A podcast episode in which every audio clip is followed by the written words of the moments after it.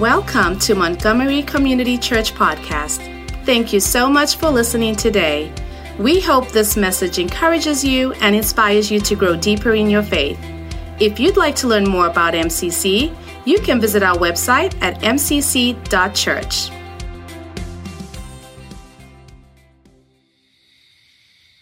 Have you ever been lost? You may have taken a wrong turn and got off trail. Soon night falls, and you don't have any light to help guide you. Let's face it, on any given day, we encounter more darkness than we do truth.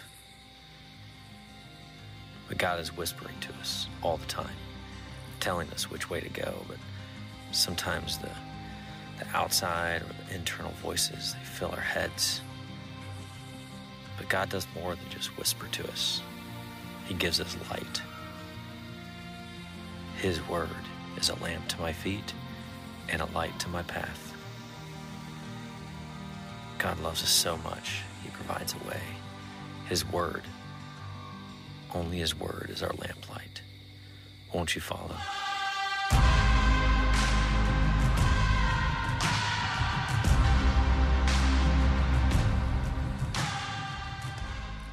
Ten thousand. It's a pretty big number when you stop to think about it. It can also be a life changing number. And what am I referring to? Well, if you think I'm referring to dollars, then you're probably pretty busy right now thinking about how you could spend $10,000 on Amazon when you get home. And if you're a giving kind of a person, you might be thinking about how you could creatively give $10,000 away.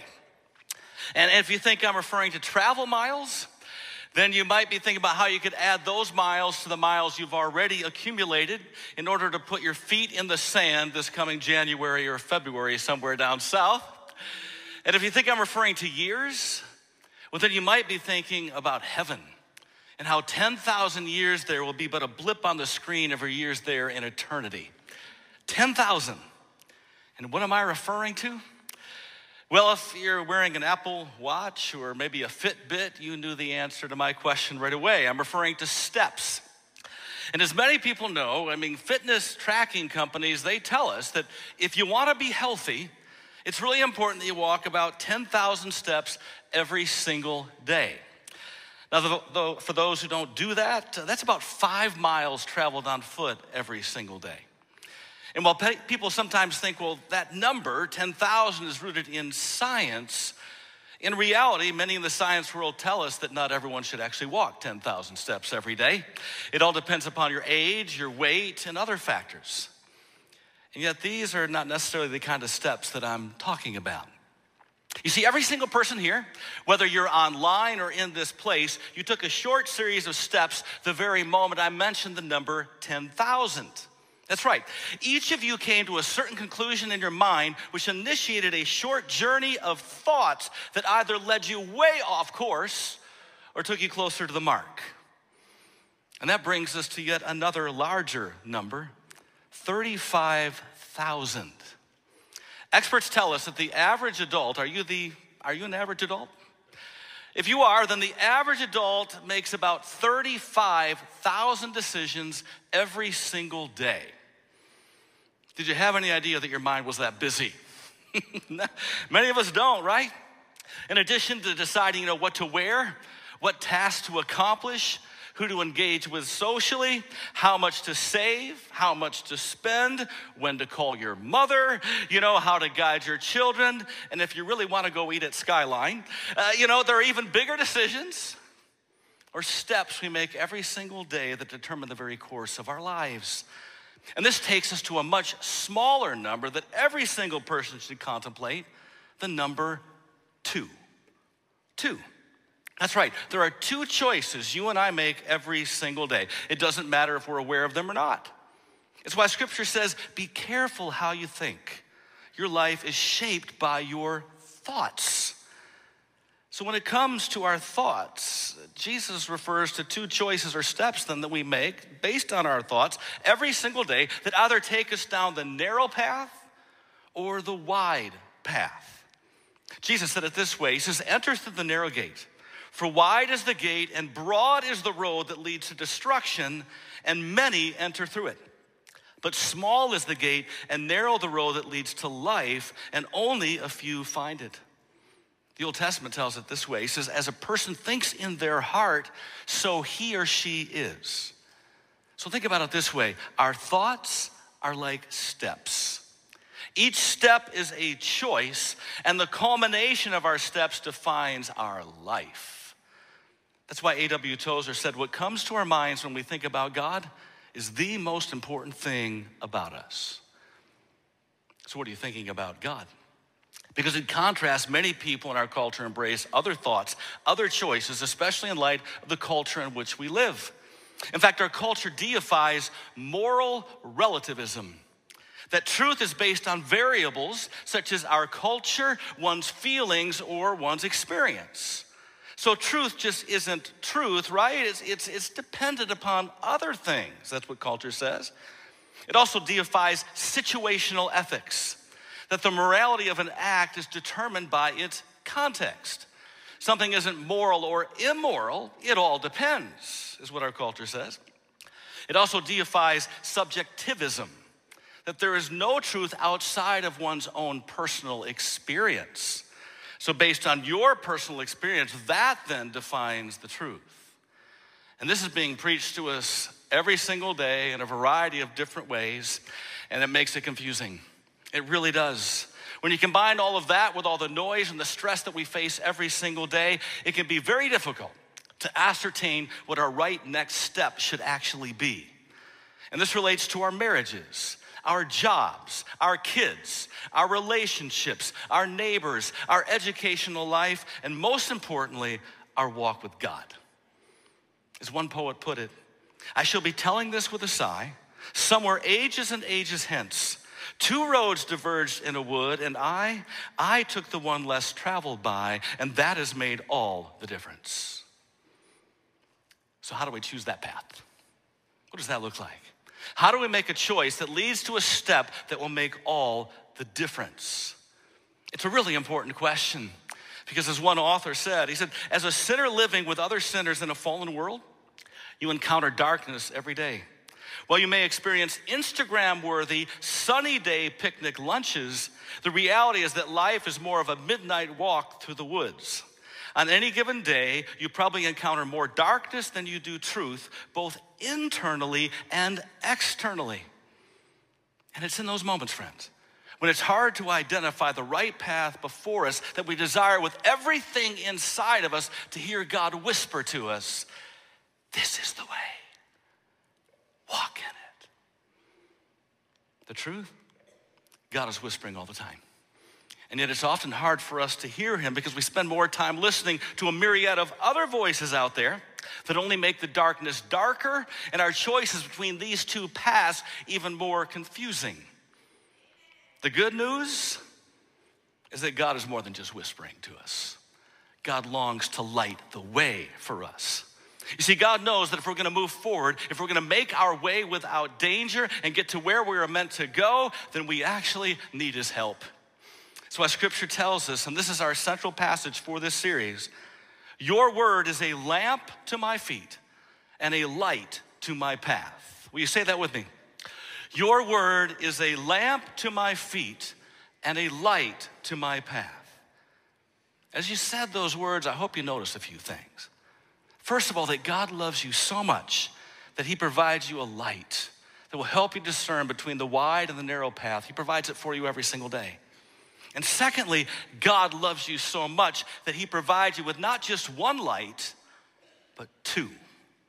His word, His revealed truth in Scripture, serves as both a lamp and a light.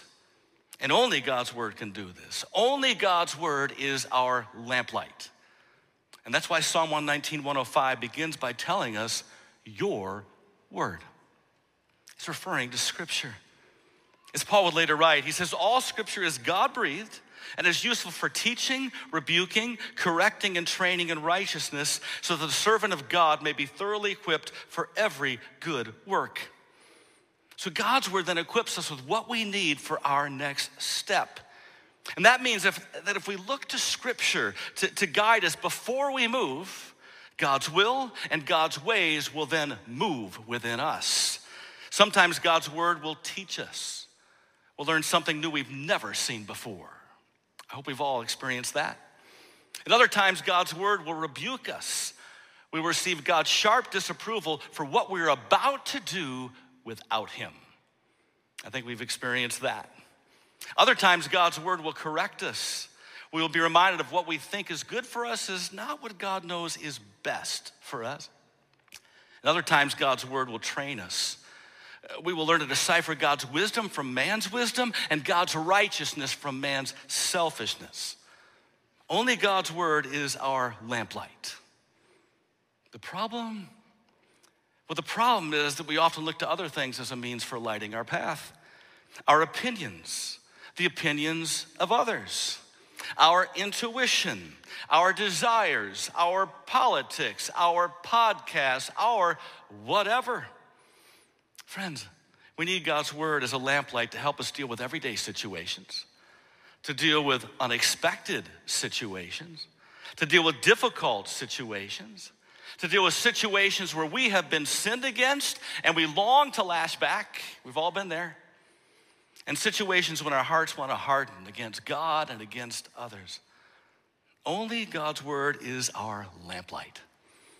So, what's the difference then between these two lights? Because the scripture does say, Your word is a lamp to my feet and a light to my path. What's going on? Well, if you travel to Israel, I've had the opportunity to go there about a half dozen times. It's been amazing. Well, if you went there, you would undoubtedly go to the ancient city of David. It's one of the first places they would take you in Jerusalem. And within this ancient city is found Hezekiah's tunnel.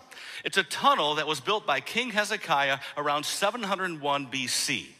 It's a tunnel that's cut beneath the city that carries water all the way to the pool of Siloam. You read about that in the Gospels. Here's a picture. Somebody has lit it up inside, and you think, well, that's beautiful, and it is, but you often don't get to see it from this vantage point. It ends up flowing, and usually there's water that's a bit deeper, and it will flow and empty out here. If you can take a look at this next image. And it comes out here when the water is high, and this area here is what for many years people thought was the Pool of Siloam. In fact, I actually shot a video here from my last church, and I'm, I'm sitting in the pool of Siloam, and no, I was not, because a couple years later, they discovered that the pool of Siloam is just beneath this. The water flows from here, goes down into a pool that's like the size of this room. That's the pool of Siloam. Well, I had a chance to go there for the very first time around 13 or 14 years ago. And since I had never been there before, I had no idea that I actually needed to bring my own flashlight. You see, I was with about 70 other people, and we had like, we had options. And I wanted to go through Hezekiah's tunnel, but no one wanted to go through Hezekiah's tunnel.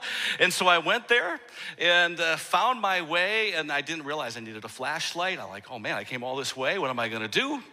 And so someone who had a flashlight, I went to them and said, Could I go through the tunnel with you by means of your light? And they let me go in. And so I went in first into the darkness, into all the water and then they came after me. It takes about 20 or 25 minutes to walk through this tunnel. And again, the water usually is about knee deep or higher all the way through. Well, we're walking and kind of exploring, right? And after about 10 minutes, the person behind me with a flashlight noticed something they wanted to check out a little bit more in detail, so they turned around and went back. And suddenly I'm standing there frozen.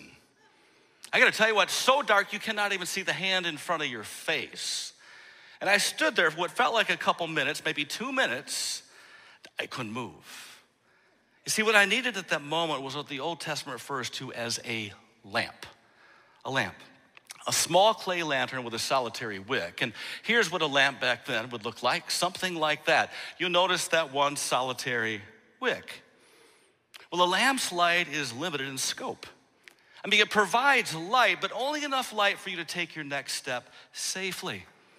So, this indicates that as a lamp, God's word gives us the direction we need, not all at once, but just enough for the next moment, just enough for that next step. As scripture tells us, the heart of a man plans his way, but the Lord establishes his steps. And that's why it would be really wise for us to carry God's lamp with us wherever we go. And while God does not fully reveal the fullness of our future by the lamp He provides for us, the lamp will take us step by step into the future God holds for us. You see, unfortunately, I was a lot, like a lot of modern day Christians as I walked through Hezekiah's tunnel. I was unprepared for the journey, and I relied upon someone else to light my way. A friend of mine recently wrote me, and they called a Christian who lives like that a Christian who embraces kind of a horizontal faith. They said, People often look to other people to tell them what to believe and how to walk. Don't get me wrong. Other Christians are meant to be reflections of Jesus, but over and over again, I find that those who have horizontal faith struggle because they have no vertical faith. Our view of God, the church, other Christians, the world, and everything else will be clearest only if we begin with the vertical and let it flow out horizontally. And so, while God may have blessed us with wonderful friends and family who are godly and righteous, the truth is they cannot walk with us through every step of our journey. It's up to us to take the lamp of God's truth with us wherever we go.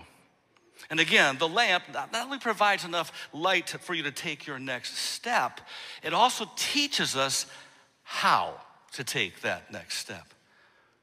Listen now to the word of the Lord. For this command is a lamp, this teaching is a light, and correction and instruction are the way to life. So think about the lamp is the light of God's wisdom. It helps you to see that next step and know how to take that next step.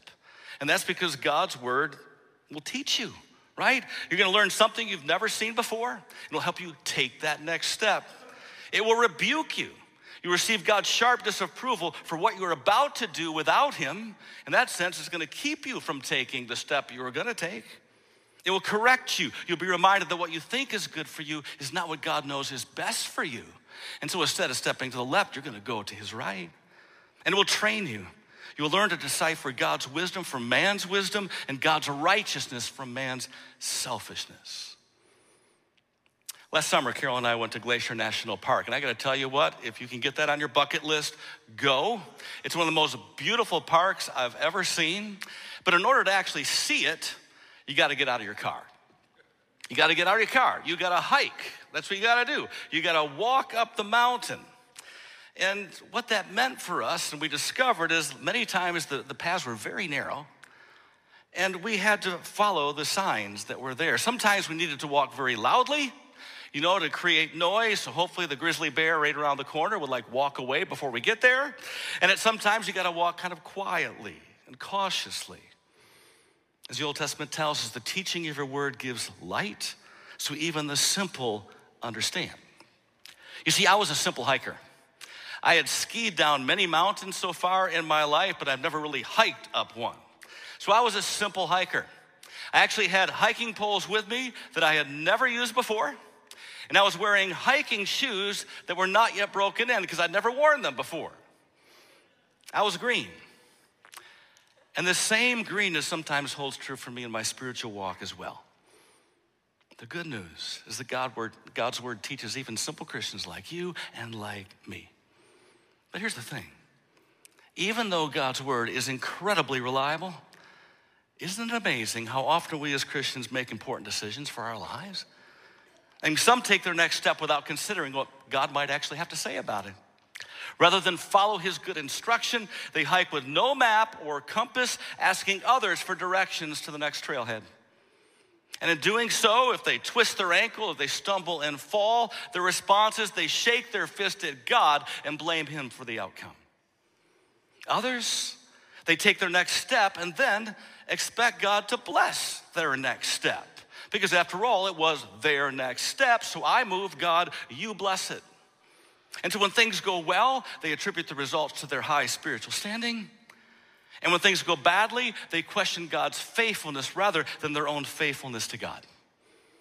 As scripture says, a person's folly leads to their ruin, yet their heart rages against the Lord. And in contrast, some take their next step only after examining what God's word actually has to say about that situation. And so when things go well, they give God all the glory. And when things don't go as expected, they trust God for their next step and the step after that and the step after that and the step after that, knowing that in all things God works for the good of those who love Him, who have been called according to His purpose. What kind of hiker are you? What kind of Christian are you? In humility, may we take the lamp of His truth with us wherever we go. As Charles Spurgeon wrote, he says, We are walkers through the city of this world, and we are often called to go out into its darkness. Let us never venture there without the light giving word, lest we slip with our feet. Each man should use the word of God personally, practically, and habitually that he may see his way and see what lies in it. When darkness settles down upon all around me, the word of the Lord, like a flaming torch, reveals my way. I love that. Your word is a lamp to my feet and a light to my path. Now, by now, you may have noticed how the lamp precedes the light. In fact, you might even say that the lamp lays the groundwork for the light to be revealed. Peter said it this way He says, But you, if you're a follower of Jesus Christ, you have been forgiven, you are free, you are a chosen people, a royal priesthood, a holy nation, God's special possession, that you may declare the praises of Him who called you out of darkness into His what? His wonderful light. His wonderful light. So God guides us by His lamp and leads us into His light. So, what's the difference?